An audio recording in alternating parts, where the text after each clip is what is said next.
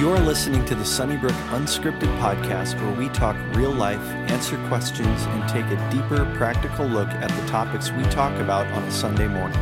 To learn more about Sunnybrook Church, including our Sunday gathering times and opportunities throughout the week, visit us online at sunnybrook church dot org. Today we are talking with Pastor Jeff Moes. Well, welcome to the Sunnybrook Unscripted Podcast. I am Lydia Miller here with my dad, Pastor Jeff, and we are in week two on our kind of podcast series of what does the Bible say about church.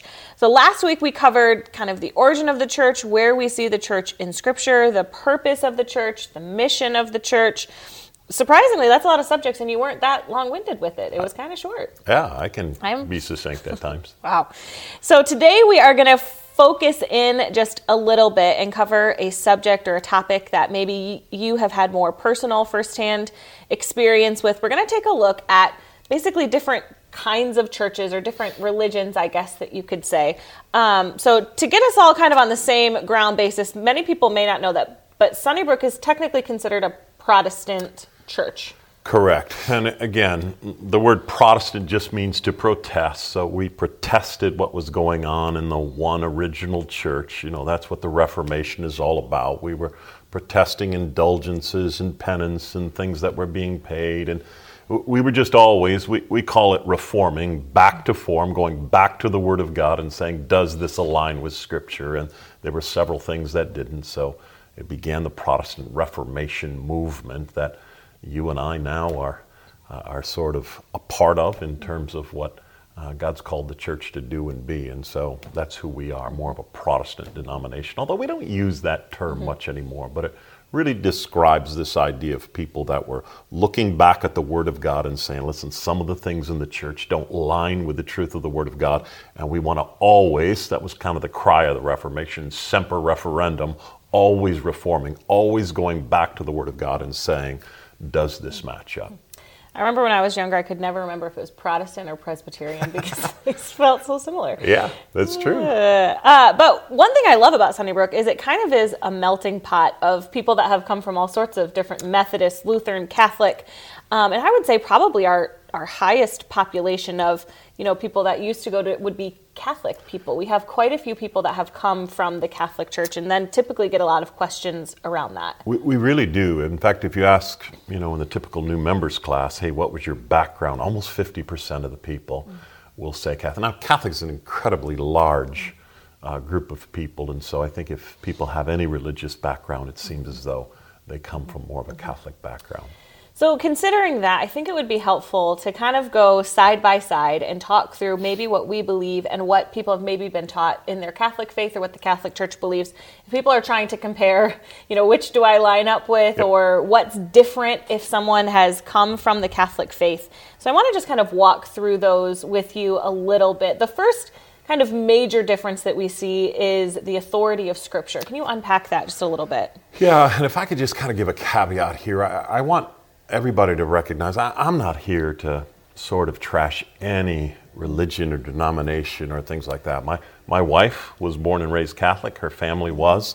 Uh, eventually they became Lutheran and she came to Christ later in life. Your husband was mm-hmm. born and raised Catholic. So many of us have a Catholic background. I'm not here uh, to sort of, you know, pit one religion against another. All I want to do is just try to teach what Scripture has to say. And when we get former Catholics that come here, I'll often say, listen, I, I, I'm not trying to, to get you to do anything. I just, sometimes I don't think we're taught the Word of God, even in Protestant denominations. Mm-hmm. And I, I think that's one of the key issues is know the Word and, and know what it has to say on these issues. So one of my biggest struggles often with with people who have come from Catholicism or other religions is they don't have a real rooting in Scripture and the truth of the Word of God. So when it comes to Catholics, we hold to this idea uh, of the Word of God being our final authority. Uh, they would hold to the fact that, yes, the Word of God is God's Word, but they also hold on an equal level Catholic tradition. So when they butt up against each other, maybe Scripture doesn't align with Catholic tradition or Catholic tradition doesn't align with Scripture, then they would hold to Catholic tradition. And so I think that's just a dangerous thing to get into. Any theology is sort of man's understanding, and I think when we somehow put those on the same level, that's a critical thing Uh, that I don't think we should be doing. Scripture is real clear. Second Timothy chapter three, verse sixteen, all of Scripture is God-breathed, mm. profitable for teaching, correction, reproof, training in righteousness, so the man, the woman of God might be thoroughly equipped for every good work. So we say at Sunnybrook, everything we teach needs to align with Scripture. So anything I say from the pulpit, you go back to the Word of God and you make sure that aligns with that. Uh, we don't hold traditions of the church on an equal value. Do we have traditions in our church? Absolutely. But they always are subordinate to the Word of God. So that's one divergent opinion between us Protestants and Catholics, is we hold to the Word of God as the final authority. They would hold to Scripture and Catholic tradition being on the same level, and sometimes tradition goes above Scripture. Another thing, and pretty public figure for the Catholic Church, is the Pope. Um, can you talk a little bit about, especially for people who maybe don't have roots in Catholicism, what the office of the Pope really means and what they view that to be? Yeah, and again, I, I don't want to be critical of, you know, a figure in another church. I, I recognize every pastor and those kinds of people are trying to, to be difference makers, and I'm sure the Pope is trying to do the same. One of the struggles I have with Catholics' theology on the Pope is they would say he's the vicar of Christ, meaning he stands in the place of Jesus here on this earth. Mm. So when he speaks, especially when he speaks ex cathedra from the seat, then he's infallible. Mm.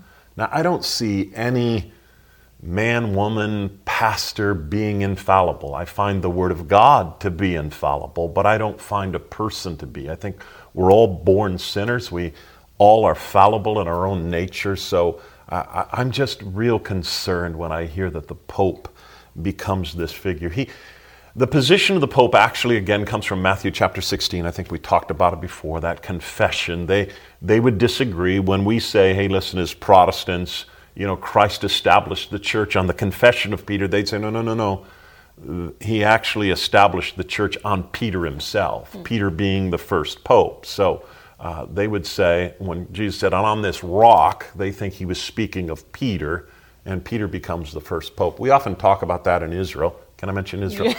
Uh, in John chapter twenty-one, when Jesus kind of has this breakfast with Peter, and after Peter is denied him, he calls him back and he tells him to feed his sheep. You know, they would say, hey, listen, this was the first Pope, and there's been a succession ever since that. And Peter was infallible from that moment on, and the Pope is as well. Uh, I just find it real hard to think that a human being, I think only Jesus and the Word of God is infallible. I've not found you to be infallible, so that lines up. You and every other person out there.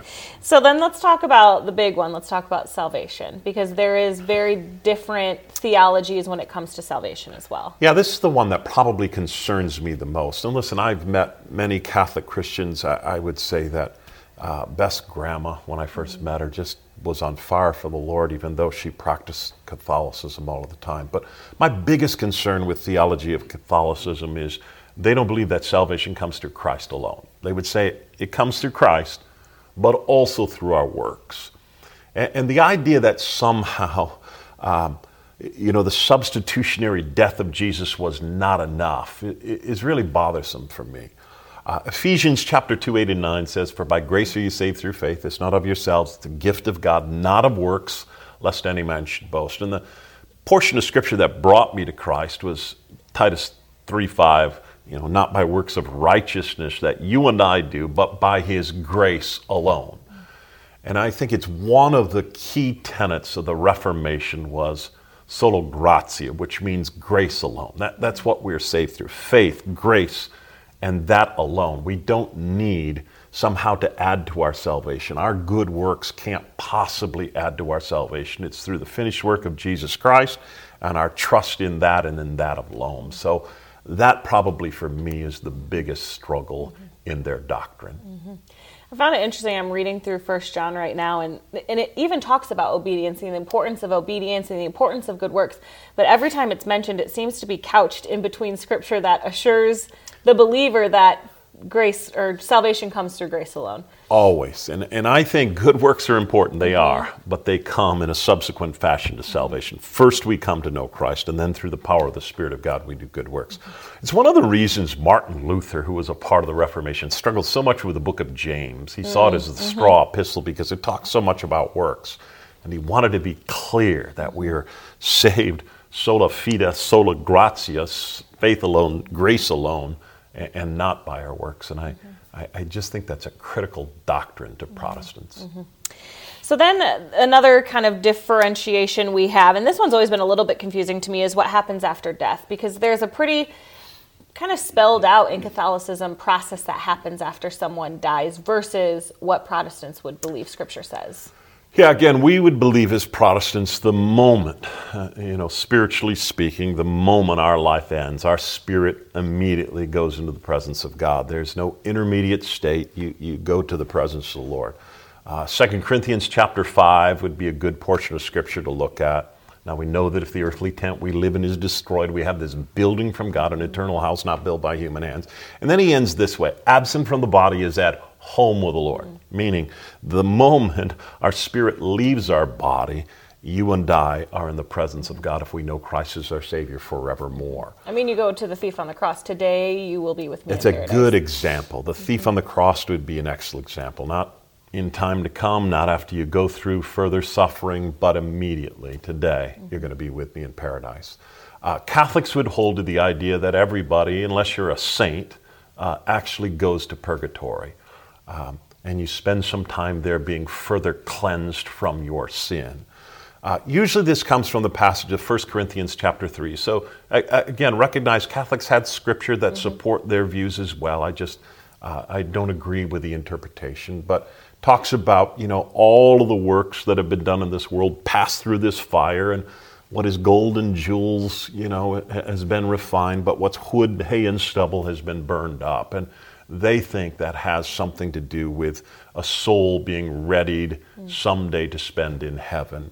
Um, really, we think that's talking about your works, the things that either are going to, you know, kind of burn up because they were done in an earthly fashion, a fleshly fashion, versus, you know, storing up treasures in heaven, things that were done of an eternal nature and eternal value. Those are going to be gold and jewels. It refers more to our rewards than it does to our salvation. So I, I really struggle with that idea that somehow, again, the sufficiency of Christ's death and burial and resurrection was not enough. Mm-hmm.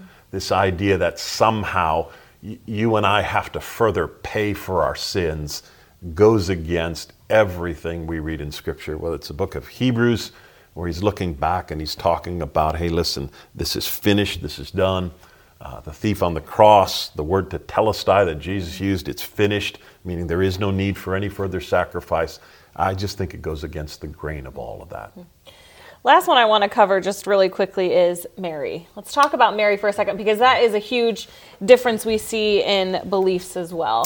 Yeah, we could talk a lot about this, but uh, again, the Catholics just have a higher opinion of Mary. Uh, they believe, you know, when the angel comes to her that, and he says, listen, you know, you're going to be full of grace. We believe that was for that moment of carrying the Christ child in her. They think that now she becomes a dispenser of grace to other people. Mm-hmm. Uh, some would actually say that, that she's a co-redemptress with Christ. Not all Catholics, but some would hold to that sort of a position. Uh, often people will say she was a perpetual virgin, uh, that she remained a virgin. Some people will say she was sinless. We just don't see that anywhere in Scripture. When Protestants search Scripture on those issues, in fact, I remember I was brought into a woman's Bible study one time not so long ago, and you know they were struggling with, it's actually Matthew thirteen fifty-five, where it, it talks about Jesus and that he had four brothers and that he had at least two sisters, because the, the word sisters is just um, a, a plural wow. word, so it's it's more than one. And again, Catholics holding to the perpetual virginity of marriage. They, Mary didn't have any other children, Jesus and mm-hmm. Jesus alone. Often they will say there was those were cousins of Jesus. They weren't actually uh, offspring of Jesus. But again, th- there's nothing in a union of a man and a wife, Joseph and Mary, that would somehow taint who Jesus was or who Mary was. Uh, uh, again, I think Scripture's pretty clear that she had children. She wasn't perpetually a virgin. I think Scripture is pretty clear that you know, when she cries out the fact that in the Magnificat, mm-hmm. uh, that this is Jesus, my Savior, that she too was a sinner that was in need of the grace that Jesus would provide. So uh, again, that she is somehow a co-redemptress with Christ, that she is somehow sinless, or that she is somehow somebody that we should pray to, those kinds of things, I just don't find in Scripture, and I think those things are a part of that tradition that sometimes they put over Scripture, and I think those two things should be switched around. We should always interpret tradition in light of Scripture. Just quickly before we close, I've gotten this question too. So, you know, Sunnybrook used to fall under the Reformed Church kind of category. We're now non-denominational, but we've talked about Catholic. What about Methodist and Lutheran? Where do they, is there kind of like a spectrum, and it starts at Catholic and works its way back to us, or what would you say? Yeah, I, again, I would say this about Methodists, Lutherans, whoever they are, as long as, again, they're Bible-believing churches that believe that salvation comes through Jesus Christ, how they're set up in terms of their government, how they're set up in terms of ministry is going to be a little bit different. But again, I would say this of all churches, even independent churches like Sunnybrook. There are good churches that hold to the truth of Word of God and that salvation comes through Christ, and there are churches who no longer hold to that, have have gone in sort of this different fashion, become very liberal with their theology and thinking. It, honestly, it doesn't matter what denomination is. Everybody can go wayward, and I think that's why you look at a denomination as a church, as an individual, and say, listen, it doesn't really matter who they are. What do they believe? What do they hold to? What's their statement of faith? Mm-hmm.